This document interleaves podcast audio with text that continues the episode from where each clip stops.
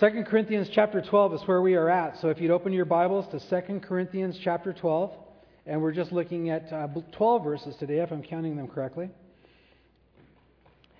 Little background if you're uh, kind of newly joining us in this study, the book of 2 Corinthians, the Apostle Paul is writing to his spiritual children. This book is extremely uh, vulnerable and uh, re- revealing the heart of Paul as he went through a lot of struggles uh, with his spiritual children.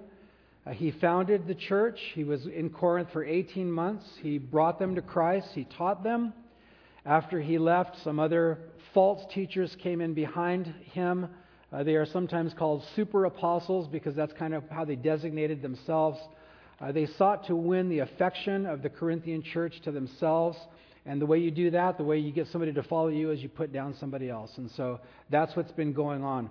The last few chapters in the book of Second Corinthians just so rich and thick and heavy with human emotion and passion and the reality uh, of the human struggle. And I love the Bible so much that it just it doesn't hide anything from us. This is this is so relevant. Um, if you have loved somebody and and uh, especially invested your life in them in the things of God, especially, and then they've turned on you, this is what's happening. How do you respond to people like that? And so the Apostle Paul here is kind of forced to defend himself. Uh, the reason, the main reason being, I believe, is that if he's discredited as an apostle of Jesus, his message is discredited. So he's kind of backed into a corner, forced to defend himself. So let's pick up the, the story here. 2 Corinthians 12, verse 11. I'll read these verses, we'll have a word of prayer, and then we'll dive in. He says, I have become a fool in boasting. You have compelled me. For I ought to have been commended by you, for in nothing was I behind the most eminent apostles, though I am nothing. Truly, the signs of an apostle were accomplished among you with all perseverance, in signs and wonders and mighty deeds. For what is it in which you were inferior to other churches, except that I myself was not burdensome to you? Forgive me this wrong. This passage is full of sanctified sarcasm. He's being sarcastic with them. We'll, we'll look at that a little more. Now, for the third time, I am ready to come to you, and I will not be burdensome to you, for I do not seek yours, but you. For the children ought not to lay up for their parents, but the parents for their children. And I will very gladly spend and be spent for your souls, though the more abundantly I love you, the less I am loved. But be that as it may, I did not burden you. Nevertheless, being crafty, I caught you with guile. Did I take advantage of you by any of those whom I sent to you? I urged Titus and sent our brother with him. Did Titus take advantage of you? Did we not walk in the same spirit? Did we not walk in the same steps? Again, do you think that we excuse ourselves to you? We speak before God in Christ, but we do all things, beloved, for your edification. For I fear lest when I come, I shall not find you such as I wish, and that I shall be found by you such as you do not wish. Lest there be contentions and jealousies, outbursts of wrath, selfish ambitions, backbitings, whisperings, conceits, tumults, and lest, when I come again, my God will humble me among you, and I shall mourn for many who have sinned before and have not repented of the uncleanness, the fornication, and the licentiousness which they have practiced. Let's pray, shall we? Father, thank you so much that we can gather freely. Jesus, thank you so much that you have become our Savior. Lord, you've died for our sins. And as we say yes to you, and, and probably most of us here have said yes, we thank you, Lord, for the life that you give us. We thank you, God, for the newness that we have in Christ. We thank you for your Holy Spirit, Lord. We thank you for your word, which is the eternal compass for our lives, Lord. We don't have to wonder about how to live or how to walk, Lord. You've made it clear. And then you give us your spirit to empower us to do it, and to make us desire it, Lord. Pray you'd bless this passage and this time to our hearts and to our lives, God. Thank you. Pray in Jesus' name. Amen. Well, unfortunately, the title of this message is Misjudging Spiritual Leaders. That's what's happening here. I heard a pastor teaching us about preaching one time, and he said to be sure to say you, you, you, you know. And he said, You Calvary Chapel guys, which we are part of the Calvary Chapel churches, he says, You guys are a little too nice. You say, We ought to do this and we ought to do that. He says, That's very humble of you. That's very nice. But he said, You ought to say, You guys ought to do this. You guys ought to do that. There's a place for that. I'm going to go the we route today. Because the things that the Corinthians were guilty of, I've been guilty of. God has put men in my life over the years to be mentors to me, to be leaders, to be influences. And I can get kind of the, forgive me if there's any teenage boys in the audience, I can get the teenage boy attitude as that my, dumb is, my dad is as dumb as a bag of rocks kind of thing. And God has put leaders into our lives, you guys, and we are to recognize them, not because they're perfect, but because they're placed by the Lord to mentor us, men and women, women over women, uh, you know, pastors over, over entire congregations, elders, older brothers, older sisters in the Lord.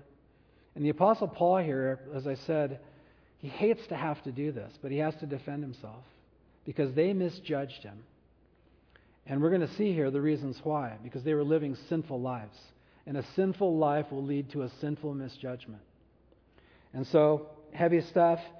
Let's look here, verses 11 to 13. The Corinthians lacked a lot of things in their Christian walk. Let me read verses 11 to 13 again. I've become a fool in boasting. You've compelled me. You kind of backed me into a corner. I ought to have been commended by you, for in nothing was I behind the most eminent apostles, though I am nothing. Verse 12 Truly the signs of an apostle were accomplished among you with all perseverance, in signs and wonders and mighty deeds.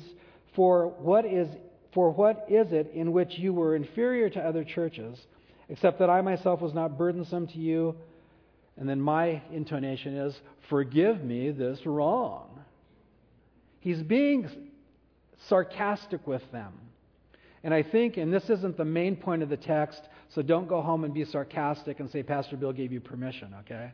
But there is such a, a thing, I believe, as making a point by, by speaking the obvious in a ridiculous manner. And he's doing that with them. In verse 11, Paul tells them, and what a thing to have to say, you compelled me, you should have commended me. He's saying to the church, you should have backed me up. When these people came and attacked my character, you should have backed me up because you know me. And that's not something really that a lot of us are ever comfortable saying, but he had to say it. Once again, if he's discredited, the message is discredited. So he's forced into this corner. He, he tells them, You should have backed me up. He also says something very, very interesting. He says in verse 11, In nothing was I behind the most eminent apostles. I, I, I didn't fall behind. I wasn't lagging behind in regards to spiritual giftings and, and wisdom and knowledge, and, and he had many encounters with the risen Jesus Christ. And he says, I didn't lag behind at all, though in essence I really know without him I can do nothing. Look at, look at your notes here. John 15, 5. Jesus said, I am the vine, you're the branches. He who abides in me, I in him, and I in him, that person bears much fruit, for without me you can do nothing.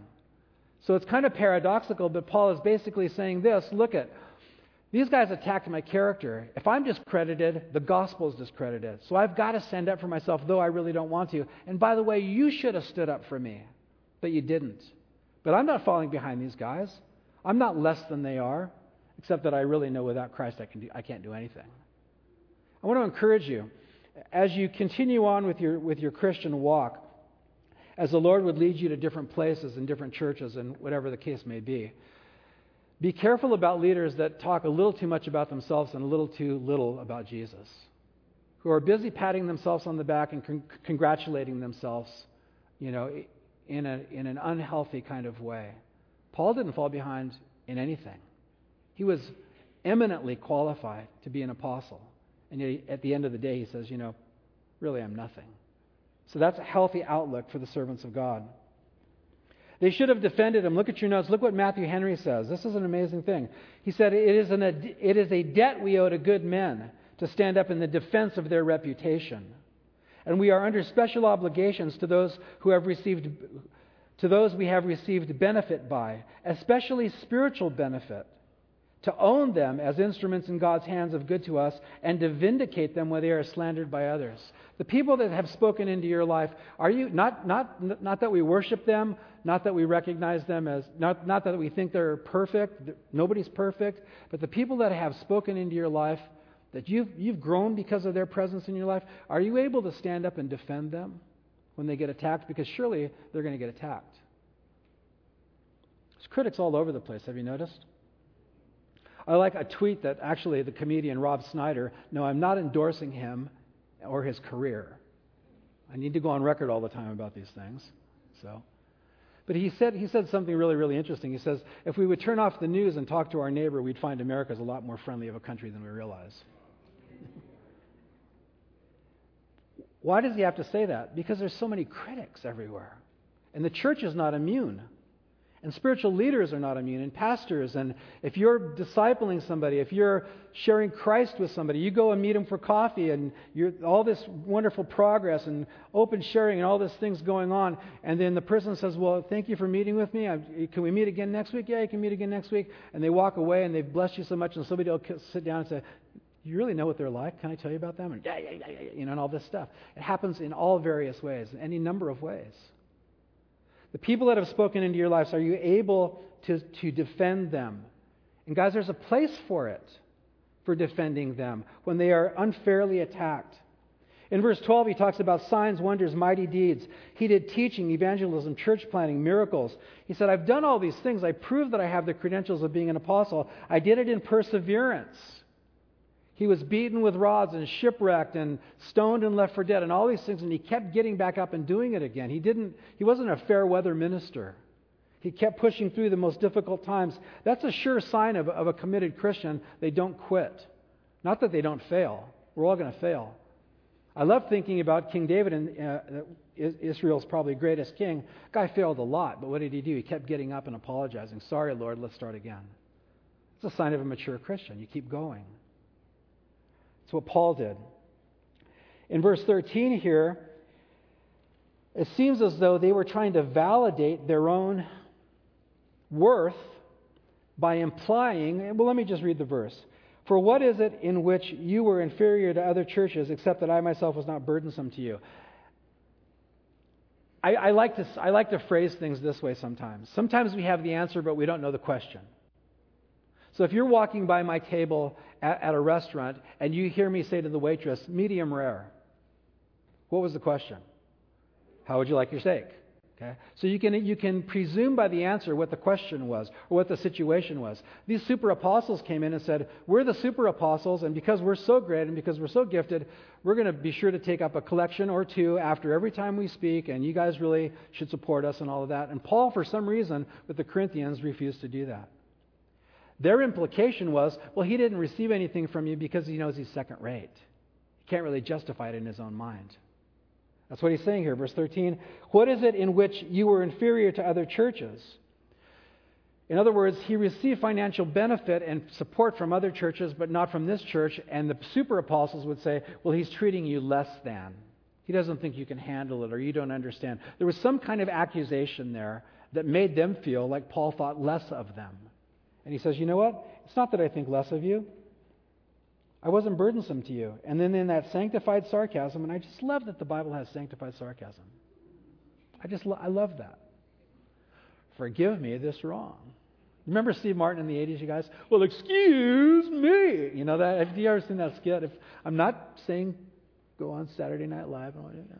I just, it was just a line, okay, just a phrase. Excuse me.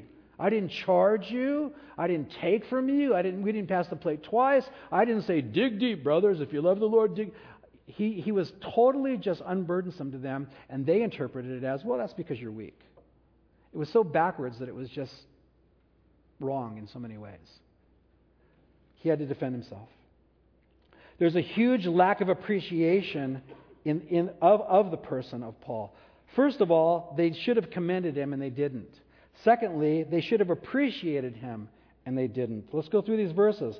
For the third time, I'm ready to come to you. I will not be burdensome to you. I'm not going to change. I'm not going to beg for money. I'm not going to be harsh over you. I'm not going to dominate you. I'm not coming with a heavy hand. It's not what I'm into, he says.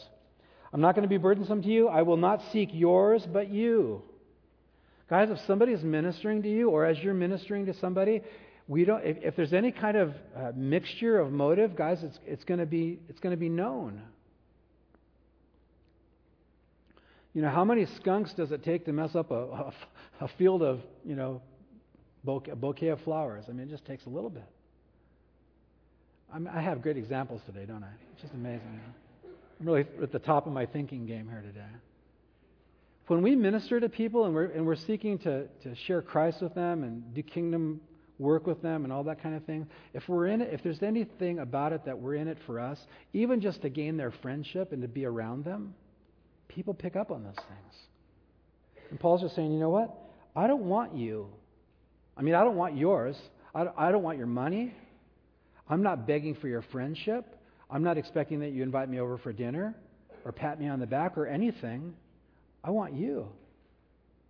He was very, very pure in his motives for these people. And then he says, the children ought not to lay up for the parents, but the parents for the children. He was their spiritual dad. He says, you know what? I'm going to, I'm investing in you. It shouldn't be that you're investing in me. Verse 15. I will very, what a verse. If, if you like to highlight your Bible, this is one. I will very gladly spend and be spent for your souls, though the more abundantly I love you, the less I am loved. This is a huge verse that illustrates unconditional love. I'm going to spend myself for you. I will spend and be spent. I will empty my spiritual pockets. I will empty my life for your benefit. But oh, by the way, you guys are so carnal that even as I do it, you interpret it in the reverse, and the more I love you, the less I'm loved.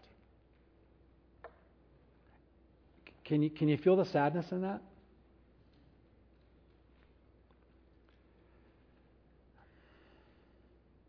It's just heartbreaking. The more I love you, the less I'm loved. But you know what? I'm going to keep loving you. I'm going to keep loving you. I come and teach you. You think you know more. I come to encourage you. You think I'm a loser. I come for free. You think I should charge. I come to correct. You tell me I'm wrong. There's just there was just no winning. In fact, uh, our leadership group meets at 7:30 in the morning here at the church, and we go through some books, and we, you know, we, we try to build up people for ministry here. And we were reading a book that it, included some some things about a guy named a church father named Clement, and he was an early church father, and he wrote about the church at Corinthians probably about 40 or 50 years after this letter was written. And two people made it so that they were running the pastors out, out of the church. This church never got straightened out. You know, they say nationally, this is the average, pastors leave the ministry because of seven people in the church. 100, it can be a church of 100 or 1,000 or 10,000, but seven people can, can grind you to a halt. That's how much damage can be done by naysayers and carnal people uh, wearing the name of Christ. It happens to you guys too. It happens to us, doesn't it? The, the corporate we, right? It can just take a couple of people to just wear us down and make us want, why am I going to go to, with coffee with that person again? Why am I going to bother inviting them over for dinner? You know, I, I, we invite them over for dinner and they're smiling and this and that, and then they trash talk us. And why am I doing this? Because I will gladly spend and be spent for you. Even, the more, even though the more I love you, the less I'm loved. This is tremendous. Take it to heart, guys. Let's be those kinds of people. Amen. Verse 16 Be that as it may, I did not burden you. Nevertheless, being crafty, I caught you in guile. What he's going to say here is, yeah, I didn't actually rip you off, but I sent Titus and he ripped you off. Wasn't true. He didn't say, you know, I don't want to get my hands dirty. I'll send my, my, my, my uh, what's the word? I'll send my hitmen and they'll get their hands dirty. And then we'll split, we'll split the, the booty afterwards. We'll, we'll, we'll share what you, he got out of you guys. Look at verse 17. Did I take advantage of you, of you by any of those whom I sent to you? I, didn't, I didn't do anything to you. But lest you think I did it through them, did they take advantage of you? No, they didn't take advantage of you either. The word cunning there, verse 17, uh, was that where it was? Yeah, verse 16, I think. Anyway, it's there somewhere, isn't it? 16, thank you, Deb. Nevertheless, being crafty, I think cunning might be the old King James. It means to the, when you put bait on a hook to catch a fish.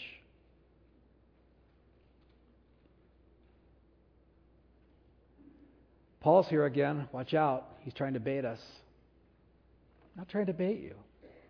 Well, you come and you don't ask for money, but we know you're up to something. I'm not. Okay, I'll leave. He's sending Titus. Titus is going to get us. I mean, there was just no, there was no end to it. There was just no end to it. Constantly being criticized and questioned, doubted.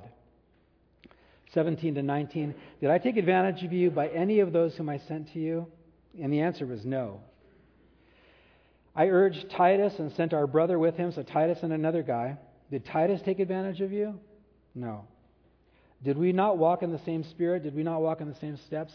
Did, didn't Titus treat you the same way that I treated you? And the answer is it's an implied yes. I want, I want to take a, a, a moment here just to say that this is a really good way of dealing with interpersonal conflicts. You know, Jesus did not say in Matthew 18, when somebody offends you, write about it on Facebook.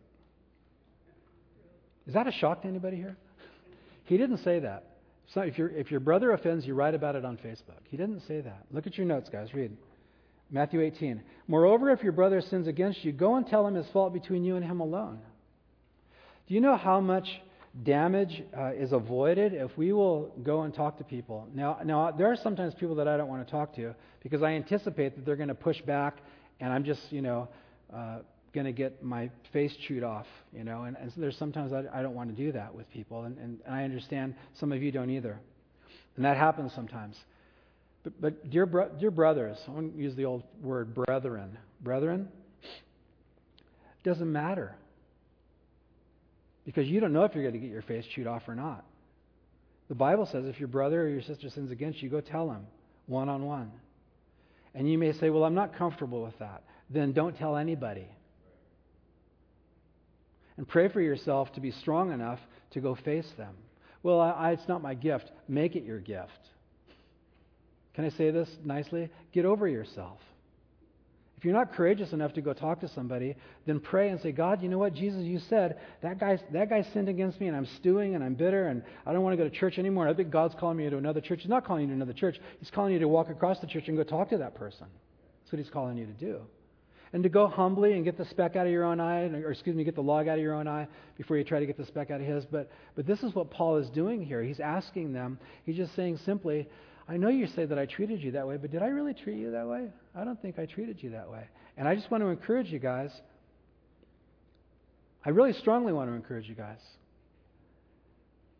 If you don't do that, you're immature. And it's not going to get better because then, you know, if, you, if you're, let's say you're 20 years old right now and you don't like talking to somebody that offended you, and maybe you don't even know how, or, you know, I understand all that. But you know what? Figure out a way to do it. And don't presume that they meant to hurt you. Go, this, is what, this is my tactic. This is what I do. Um, I just go to somebody and say, you know, um, I don't think you I, I, I, don't think you meant to hurt my feelings when you did this or when you said this and so I, I don't know your heart and all that but I just have to tell you when you said that man it really hurt and and I just I don't want anything to be between us. See that's not accusing, is it?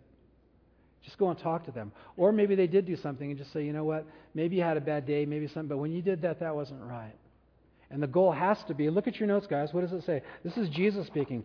If your brother sins against you, go tell him his fault between you and him alone. If he hears you, you've gained your brother, and that's the goal. It's terrible to come to church and have to look away from people, isn't it? I hate that. I hate that. Messing with you guys. I hate that. I have unreconciled relationships in Napa. Don't you hate driving into the parking lot and there they are, and suddenly you remembered something at another store? Don't you hate that? I hate it. The Bible says, as much as life is within you, be at peace with all men. So I want to encourage you don't stay immature.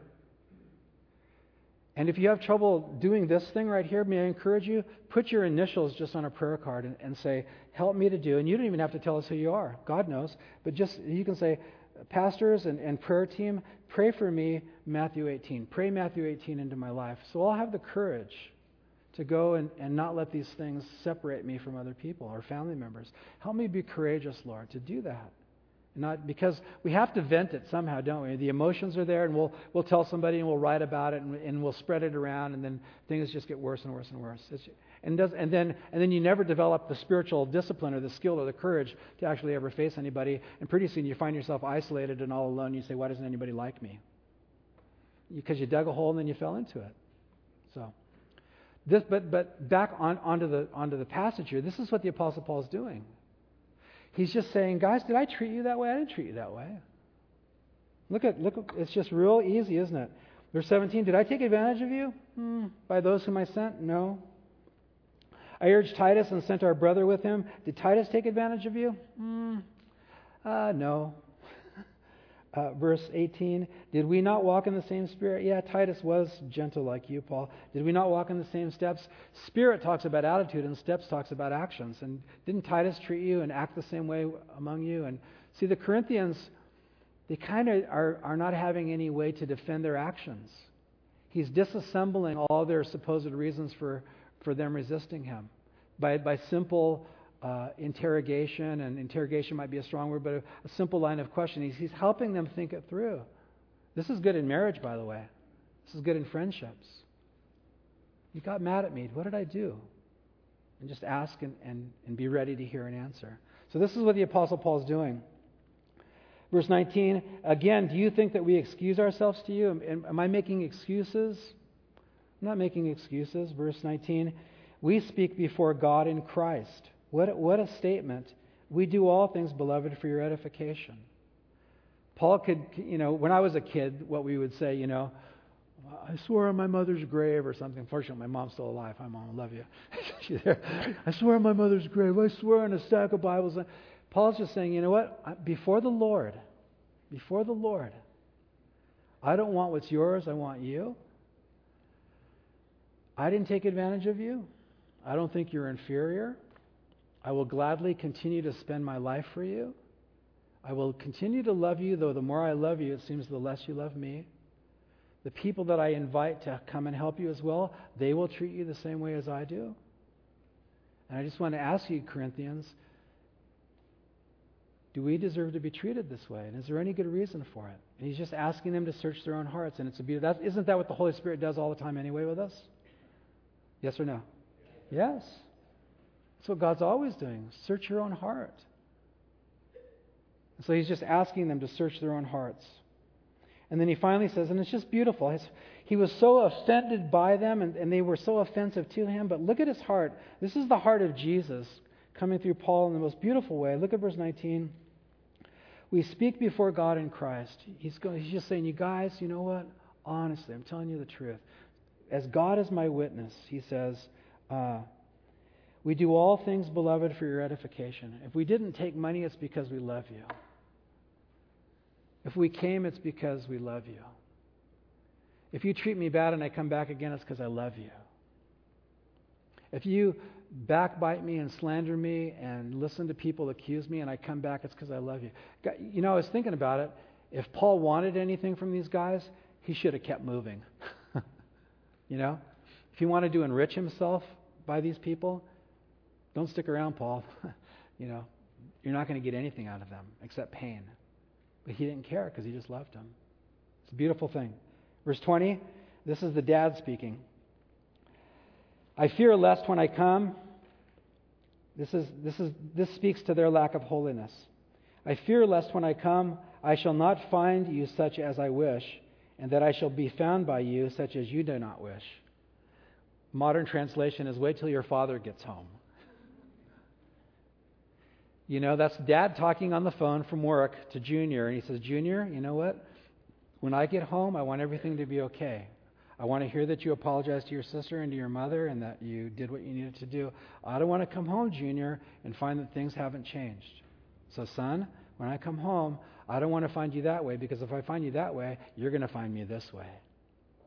And Paul's just saying if I need to be the dad, if I need to give you guys a spanking and discipline you, I will. And, and notice what he says, you guys. This is really sad for a, a, a pastor or any spiritual person to have to say this about people. I'm, I'm afraid that when I come, I'm going to find you not doing the right thing. Why would Paul say that? Because they had a history and a pattern of not doing the right thing.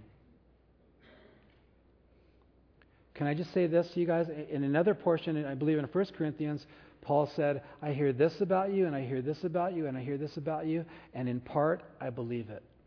Well, you're not even here, Paul. Yeah, but I know you guys. And may I say that any one of us might be able to know somebody where we kind of hear some bad news, and you know what? We don't wish ill against them, but we're inclined to believe it. You know why? Because they have a bad reputation. It's sad in the body of Christ. We don't want to be. Aren't you glad you came to church today? Isn't this just like, don't you just want to get pom poms and just do this? And, but this is, we go through the scriptures. We don't want to miss anything. And Paul says, you know what? I don't want to show, I don't want to, I don't want to come and, and discover that. And you don't want me to come and discover that. And he's asking him ahead of time, I'm coming to you. I'm coming now. Can, you, can we just get it all cleared out of the way so we can just hang out and love each other and enjoy, enjoy God together? Look what he says. Lest there be contentions, jealousies, outbursts of wrath, selfish ambitions, backbitings, whisperings, conceits, tumults. That's just all negative. That's just all bad stuff. Um, unless when I come again, my God will humble me among you. That means when I come, I'm going to be brought low. I'm going to feel low. Why am I going to feel low? Because I'm going to show up to church and all this fighting is going to be going on. And this is their dad. Parents, you know, don't you? You know, if you're not a parent, I'm sorry to leave you out of the conversation for a minute, but parents, you know, you come home and you just think, what is going on here? I'm a loser. I'm a failure as a dad. Why do the kids love each other? You know, all, you, you feel all of these things. And Paul's just saying, man, I don't want to experience that with you guys. I don't want to come and see this terrible list of things happening. Verse 21, as we, as we close, if you have any questions, uh, text them in. I'll try to answer. He says, Lest when I come again, God's going to bring me low, and I shall mourn for many. They've sinned before, and they're still sinning. They haven't repented. May, may I say something bright and positive and wonderful? I love to catch you guys doing good things. I love to hear praise reports about somebody did this and somebody did that, and uh, really they did that? Are you kidding me? That's amazing. And this family and this healing and this marriage is better. And the, oh, it's like oh, it's a pastor's like happy moment. It's like my happy place. It's like oh Lord, thank you so much. It's so great. I love hearing that about you guys when those things happen. I always hear it secondhand because you're not going to brag about yourself. But I just, I love those moments. And Paul's just saying, you know what? That's what he prefers. I don't want to come and see all this stuff. And he goes, and finally, as we said, uh, I shall mourn for many who have not who have sinned before and have not repented of the uncleanness, fornication, licentiousness which they have practiced. They're still doing it. They're still doing the bad stuff. And apparently, according to Clement, the church father, it kept going another few decades. That's the church you didn't want to be sent off to. the denomination sending me to Corinth. No, you know, not Corinth. They were just a carnal church. And yet there was miracles going on and all these other wonderful things, but their hearts were not right. Guys, what, what's the result of all their sinfulness? They're misjudging Paul. When we participate in sin on a regular basis, we don't have clear discernment about spiritual things. We'll be critical. If you find yourself being critical about everybody, may I just say, you know, do the Michael Jackson song, I'm thinking about the man in the mirror. You know, any, any Michael Jackson? Okay, never mind. Okay, one of us. Um, look in the mirror and just go, why am I so critical all the time? Man, is my name in 2 Corinthians 12? Is that what I'm doing? Is that why I'm critical all the time? Is that why I can't defend the people that have been blessing me? We just don't want to do that. These are not fun messages for me, but we have to hear this stuff. Look at the bottom of your page, some, some encouragements, and then if there's any questions, and then these guys are going to lead us in a song to close. And we're going to invite people to come and pray and if you want prayer for anything at all, not even necessarily what we studied today, but just any kind of prayer at all before we leave uh, the room together. Some application for us ungodly living leads to ungodly judgment. Paul says, Those who live according to the flesh set their minds on the things of the flesh, but those who live according to the Spirit, the things of the Spirit. To be carnally minded is death, to be spiritually minded is life and peace. If we, if we set our minds on the things of the Spirit, we can rightly discern the, the people that God wants to use in our lives. Here's a thought for you. What if God wants to bless you with somebody, and if you really get to know them and open your heart to them, they really bring a blessing into your life, but you're misjudging them because you're choosing to sin instead? You miss out on it. And then maybe say things about them that makes other people miss out on them. But if we will focus our, our lives on the things of the Spirit, we're not going to be suffering that way. Secondly, don't evaluate spiritual leaders according to human standards or preferences. John 7:24. Do not judge according to pure appearance, but judge with righteous judgment. Words of Jesus. Finally, I love this verse. Hebrews 13, verses 7 and 17. Remember those who rule over you, who have spoken the word of God to you, whose faith follow, considering the outcome of their conduct. Obey those who rule over you and be submissive, for they watch out for your souls as those who must give account. Let them do so with joy and not with grief, for that would be unprofitable to you. Why don't you guys come up and start getting ready? I'm going to keep talking for a minute here. A few years ago, Debbie and I were down in Southern California, down at a pastor's conference, and it was at Murrieta, uh, big conference center down there. And it was a Wednesday night, and one of the guys that's had a great influence in my life uh, is Raul Ries, pastor down there. And um, how many of you guys are familiar with Pastor Raul? Okay, a lot of you. Let me tell you something. You know, he's. I have a bunch of Raulisms. You know, I can do him really well. And I just said, Debbie, let's go. Let's go over to his church on Wednesday night. And I just haven't seen him for a while, so we get there early. And and I knew I've known him since the '80s. So we we get there, and um, his assistant pastor, hey Bill, what's going on? Come back and see Raleigh's in the office. I'm like, really? So we go back there and we're sitting there talking to him, and it's just really, really good. And then we, and then the service starts, and we're sitting in the front row because I just, I love seeing him preach. I love his passion and and all of that. And and and then he does the altar call, and people come forward and all that, and it's just it's just beautiful. And at the end of the service, he says, "Bill, come up here and say something to the church." I was like, "Oh, you know," but I had been thinking about Hebrews 13. Take note of the people in your life that have spoken into your life, whose conduct, consider their conduct. Consider how their lives have turned out. Let them be a mentor to you. Let them be a model to you.